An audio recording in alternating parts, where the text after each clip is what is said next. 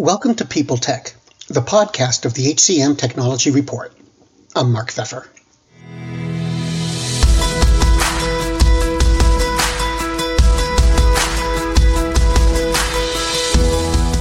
My guest today is Jack Berkowitz. He's the Chief Data Officer at ADP. People in HR technology have been talking about data for some time, and Jack's been in the thick of efforts to make people data useful to business. He's also done a lot of work on the idea that data can be used for social good. We're going to talk about data for social good and what it means, who uses it, how it's presented, and what it does on this edition of People Tech. Hey, Jack, it's great to see you. So, you've been talking a lot about data for social good lately, and I wondered if you could explain to me what you mean and what the concept is. Yeah, so, you know, we we're a very big operation. And so when we look at all of the information that moves through our system in a given year, um, it's a large proportion of the US population that happens to move through the system. And so, you know, we use that data to provide them benefits, to provide them really good pay, to provide them, uh, to provide their companies insights on how they can optimize their workforce. Um, but at the same time, we have that information that can be uh, used for for greater purposes.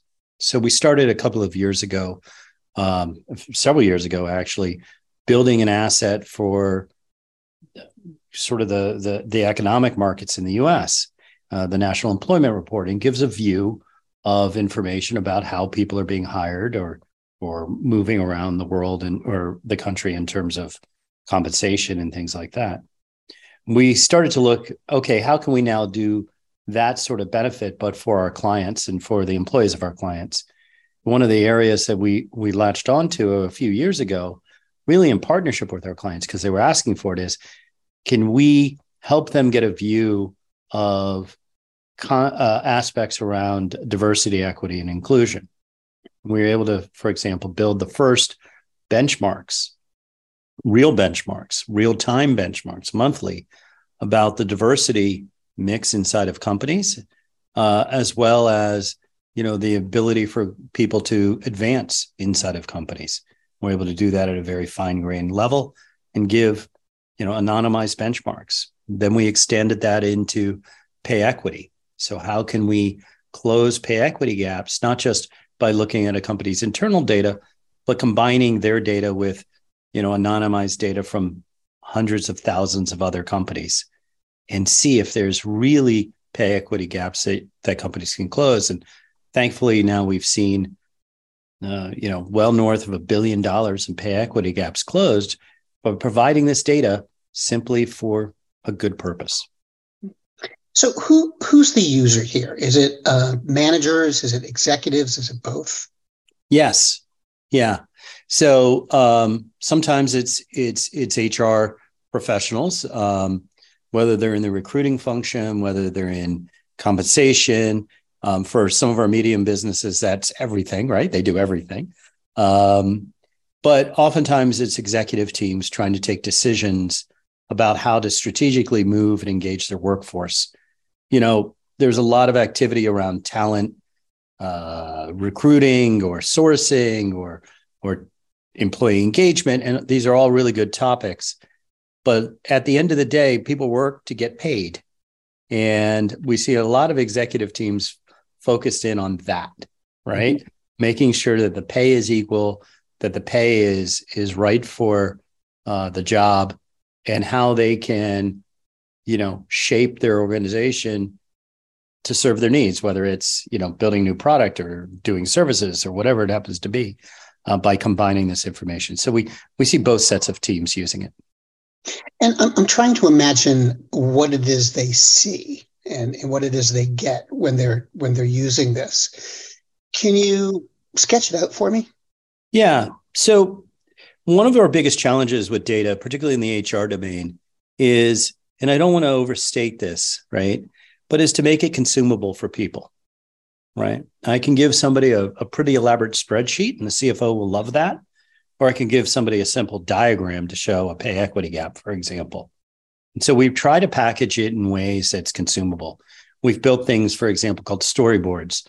They're graphs and they're charts and they're reports, but they put it together in what it sounds like a story that somebody can look at, understand quickly, see the gap, and then take action off of that pay equity gap, for example.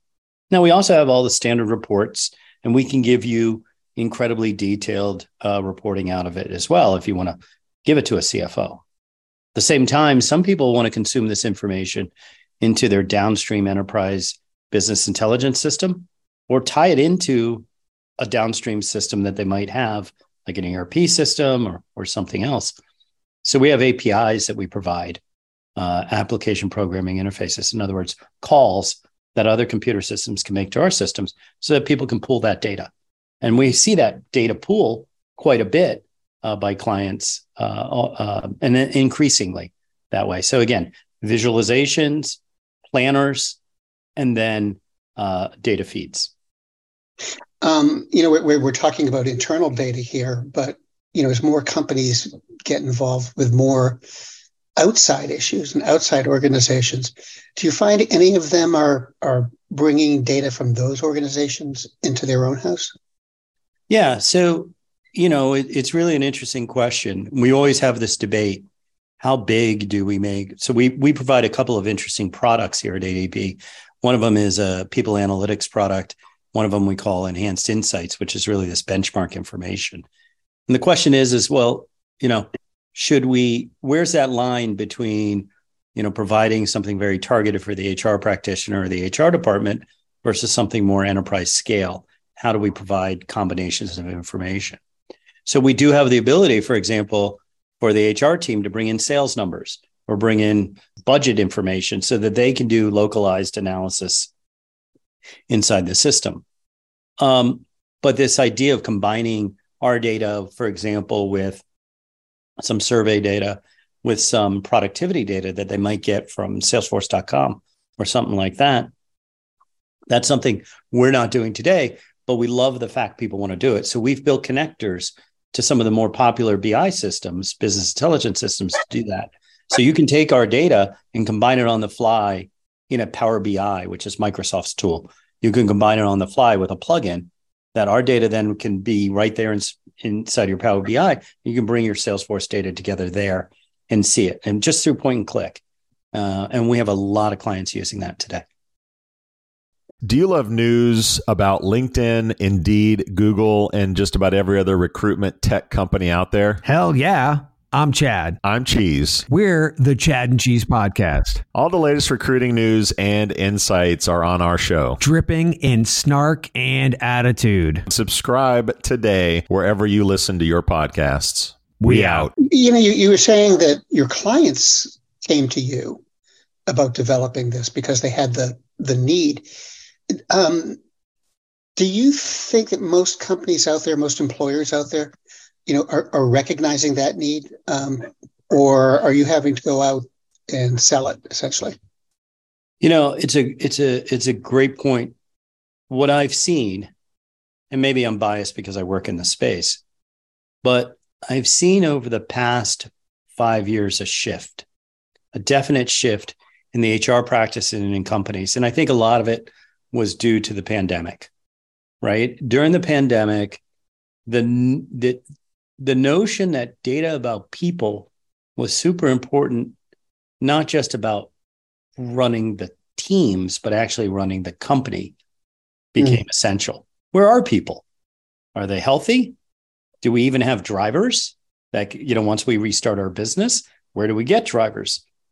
So I think this this sort of substantial moment for my little niche area or our little niche area in people data uh, happened during the pandemic. And so, whereas I think four or five years ago, it was kind of a push, and you would get this response from an HR practitioner oh, well, I don't know anything about data. You know, I'm just here for HR. Today, it's exactly the opposite. You know, you, you get into these debates with, I just was at one of our company conferences in Orlando. And, uh, you know, I couldn't give the five practitioners I was having lunch with or the five HR people I was having lunch with enough detail. They, mm-hmm. they, they knew more about not just our information or their information, but how other companies were using information to do predictions than than I than I was able to answer. So I think it's really pivoted in the past five years, and I think it pivoted because, or at least the pandemic helped. Now, obviously, there's better tools, better capabilities. These all are enablers, but I think the realization that people are the central portion of every company. Doesn't matter if you're a manufacturing company or a uh, or a services company or you know a shipping company.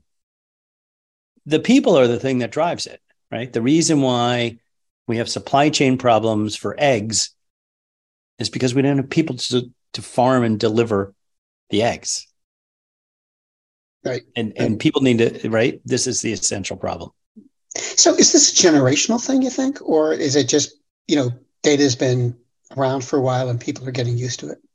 Yeah, you know, I want to be biased and say, oh, yeah, it's generational. But I look in the mirror and I realize I'm from the later generations, you know, the, the, the aging generation. Um, obviously, people are learning technology at a faster rate, and there is some adoption of technology. People that can use Instagram and Spotify and everything else seem more like, likely to gravitate towards using data. So there is a generational thing there. However, you know, I'm in my late 50s and everybody I know uses Spotify and Instagram. And so, you know, and and you know, I I work with people now, literally work with people in their 70s and they're able to use it just fine as well. And so I think that old argument, oh, well, you know, it's a younger person's thing or or I don't know about that. I think that's just a stale argument these days. I think the challenge of any company or in any team is to make the information and the data available in a way that people can consume it. And so we're always pushing for that. And you know, you see this whole AI push happening in the in the community. It's about that. It's about making the information more consumable.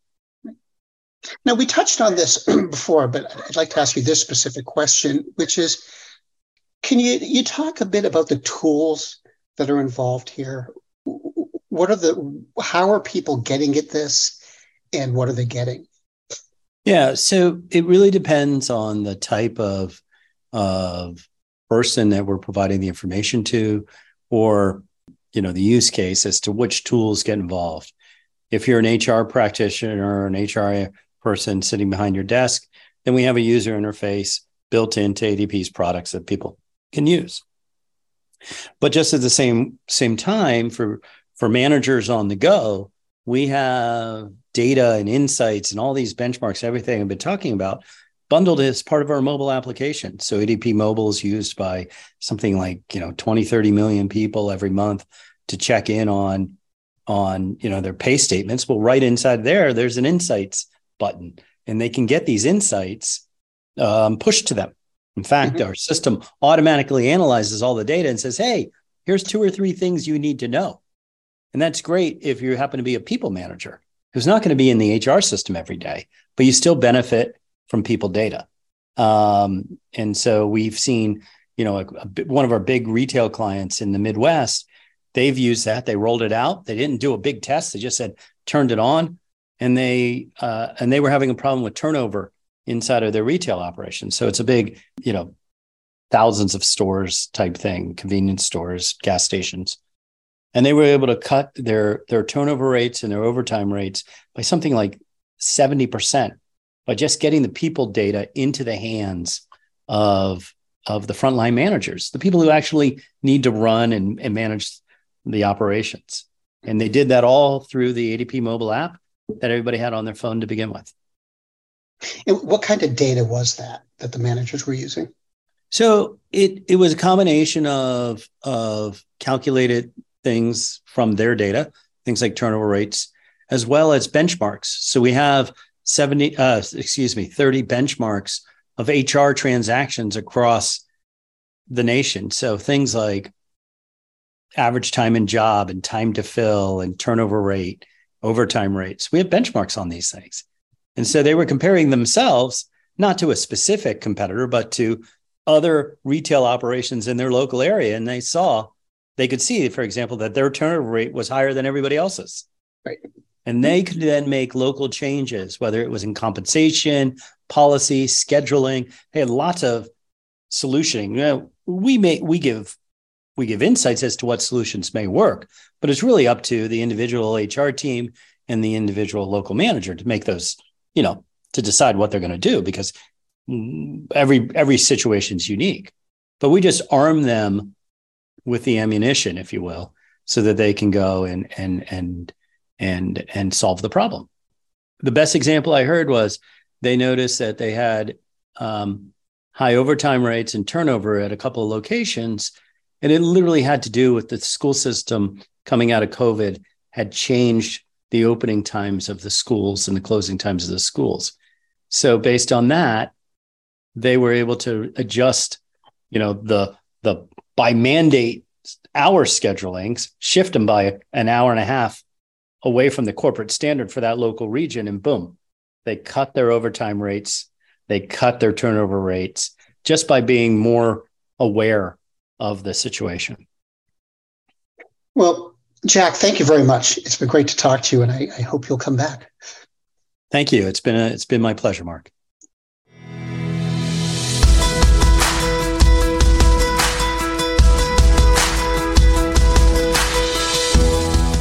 My guest today has been Jack Berkowitz, the Chief Data Officer at ADP. And this has been People Tech, the podcast of the HCM Technology Report. We're a publication of Recruiting Daily. We're also a part of Evergreen Podcasts. To see all of their programs, visit www.evergreenpodcast.com. And to keep up with HR technology, visit the HCM Technology Report every day. We're the most trusted source of news in the HR tech industry. Find us at www.hcmtechnologyreport.com. I'm Mark Feffer.